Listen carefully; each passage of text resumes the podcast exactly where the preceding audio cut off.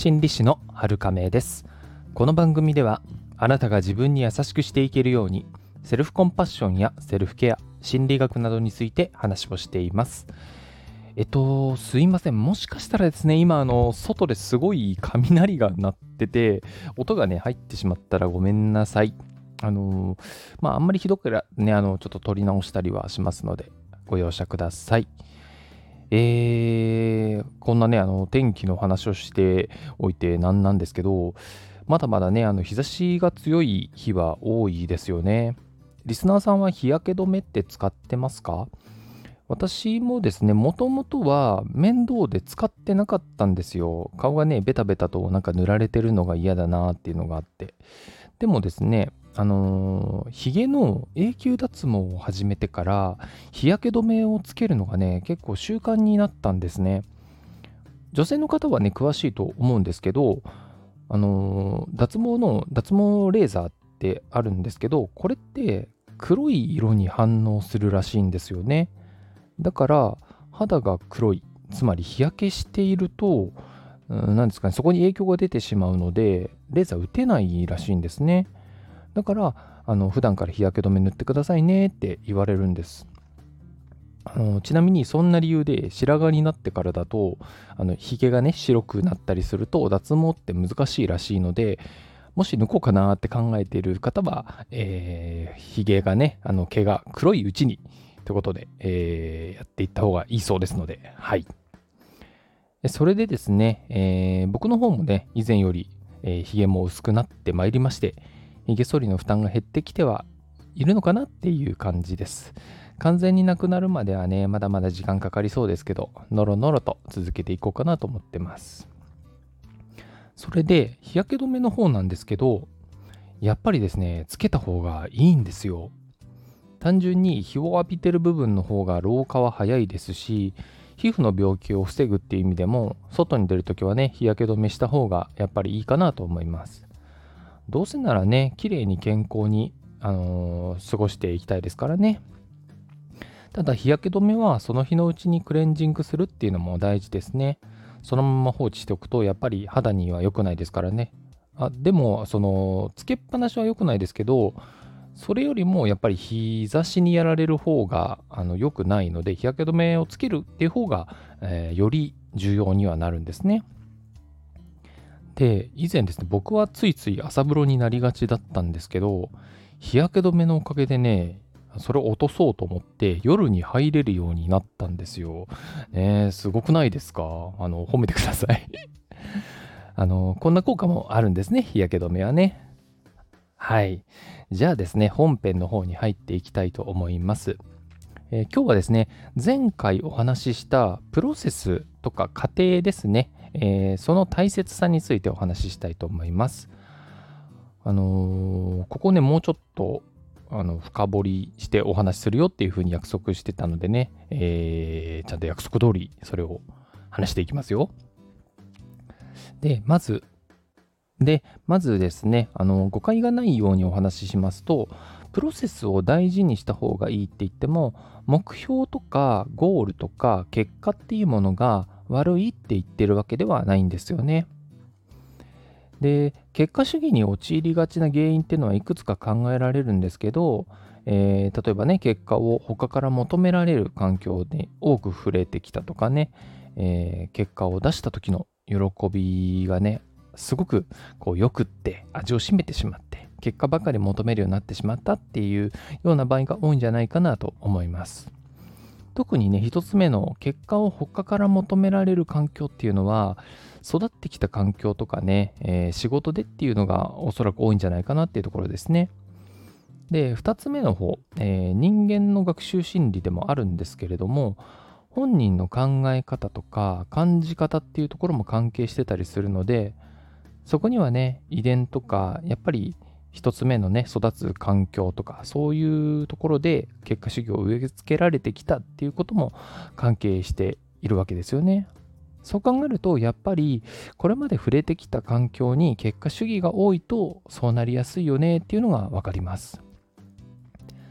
最初にも言いましたけれども、目標やゴール、結果を設定するってことは決して悪いことではないんですね。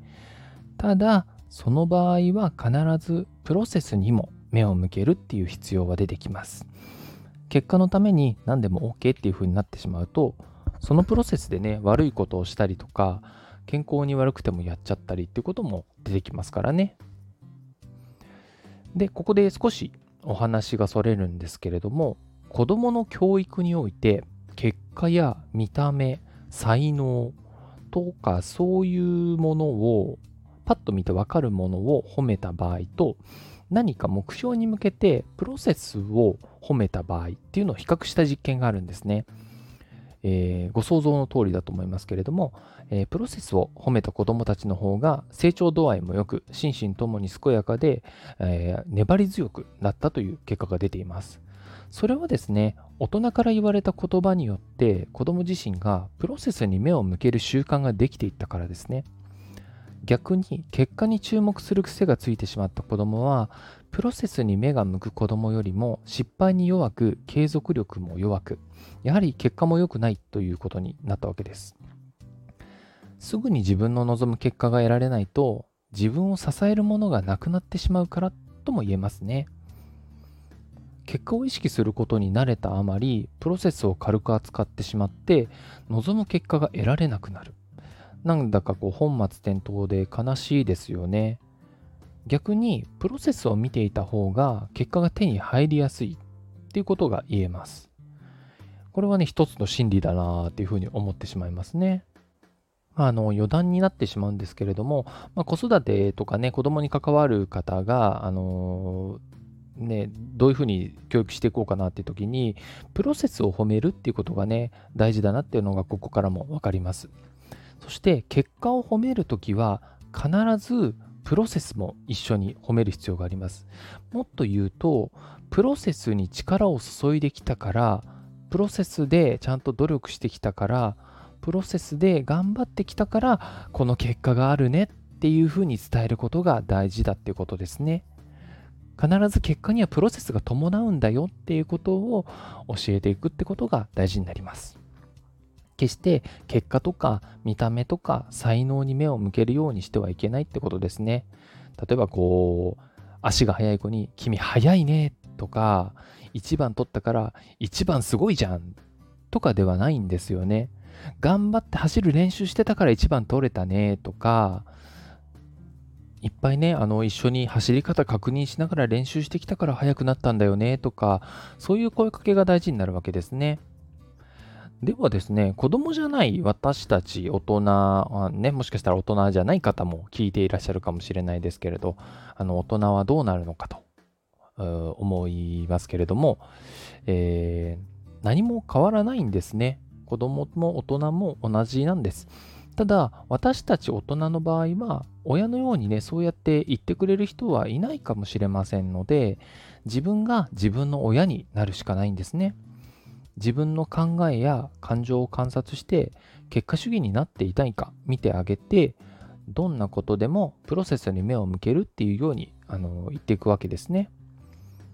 あのよっぽどですねあの人の命を預かるとかそういう極限の仕事でない限り大体のことはプロセス主義でやったって問題ないはずなんです。失敗したとしても致命的なことなんてのはよっぽど起きないですからね。あの、結果を求めてくる人が、その、例えば私たちがプロセス主義でやってて、えー、何か失敗をしたとしてで結果を求めてくる人がそれを怒ったとしてもそれは求めてくる人にとっての都合であって私たちの人生には関係ないんですね。私たち人生を良くするのは私たち自身なので自分のプロセスとか過程に目を向けるくらいの、あの、考え方で全然問題ないはずなんですその方がですね都度都度自分の成長とか進んでいる感じ小さな達成感も感じやすくなるのでおすすめですそうすると、だんだんと好循環に入ってきますね。で、楽しい、もっとこの感じでやってみようっていう風に慣れてくるともう締めたものです。あの、プロセス主義っていうのがね、自分の中に根付いてる証拠ですのでね。で、えー、先ほどのこう結果を求めてくる他者の話でもありましたけれども、えー、やっぱりね、結果の誘惑って強いんですよね。結果でいい成績出すと、そっちに引っ張られてくることもあるので、えー、プロセスにね、自分を戻してあげる必要があります。で、もちろん大きな目標ってのは持ってもいいんですよね。その時は必ず小さく小さく分解して、日々日々のプロセスに目を向けて、そこにそのプロセスにこそ価値があるっていうことを考えて進むことがおすすめになります。まあね、実際に生活していくってなると、結果を無視しながら生きていくっていうのはね、こう、社会の中、人との関わりの中では難しいかなと思うので、そういう結果を置いて、それを必ず分解して、自分の中での小さなステップに作り変えて、えー、そのプロセスを楽しむようにしていくのが一番現実的かなとは思ったりもします。よければ参考にしてください。今日も最後まで聞いてくださってありがとうございます。この放送がお役に立てれば嬉しいです。今日もあなたが自分に優しくあれますように。心理師のはるかめでした。